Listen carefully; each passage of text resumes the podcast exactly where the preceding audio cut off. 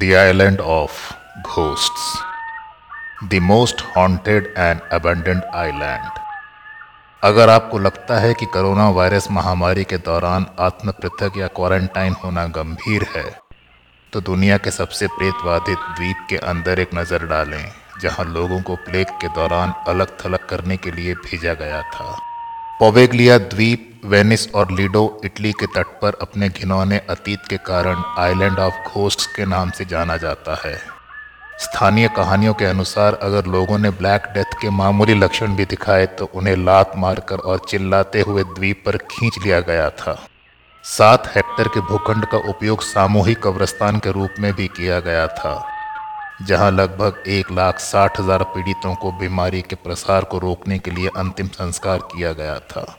ऐसा कहा जाता है कि आज भी मानव राख द्वीप की मिट्टी का 50 प्रतिशत से अधिक हिस्सा बनाती है। ब्रिटिश खोजकर्ता ने हाल ही में द्वीप के उन क्षेत्रों का दौरा किया, जो दशकों से अछूते रहे हैं। छवियाँ एक पूर्व मनोरोग अस्पताल को दिखाती हैं, जहाँ लोबोटॉमी सहित भीषण प्रयोग 1920 के दशक में हुए थे।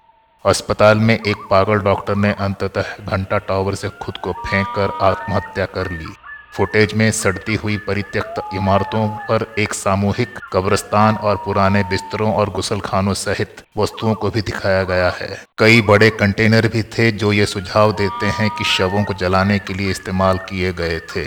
कुछ खोजकर्ताओं ने अपने YouTube चैनल पर इसके बारे में पोस्ट किया जहाँ वो अक्सर परित्यक्त और ऐतिहासिक स्थलों की खोज करते हुए दिखते हैं। उनका कहना था कि ये वास्तव में भयानक है। द्वीप बहुत ही काले इतिहास से भरा हुआ है। वहाँ बहुत सारे लोगों की मृत्यु हो गई थी। और अगर आप वहाँ घूमने के लिए जाएँगे तो आपको वास्तव में वहाँ हुई खौफनाक वारदातों का आभास होता है। उन्होंने सभी शवों को जला दिया और उन्हें वहीं छोड़ दिया जहाँ वे लेटे थे। ये आइलैंड वास्तव में कभी भी ठीक से किसी भी तरह साफ़ नहीं किया गया है। इसलिए सब कुछ बस जैसा था, वैसा छोड़ दिया गया है। वहाँ आज भी घंटे बजने के साथ मानो सिस्कियों की आवाज़ सुनी जा सकती है और ये काफ़ी डरावना अनुभव है, जिससे वास्तव में आप थोड़ा विचलित हो सकते हैं। ये एक बदशगुन या कुछ और जैसा जान पड़ता है। पूरी जगह वास्तव में अजीब और भयानक है। हालाँकि आप टाइलों और मेहराबों से बता सकते हैं कि ये मूल रूप से एक सुंदर इमारत रही होगी। आप देख सकते हैं कि शायद ही किसी ने सालों तक वहाँ पैर रखा हो, क्योंकि वहाँ कोई भित्ति चित्र या कुछ भी नहीं है। ये सब सिर्फ़ प्राकृतिक क्षय है।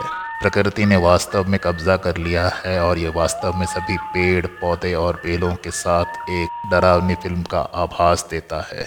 याद रहे दी आइलैंड ऑफ़ घोस्ट्स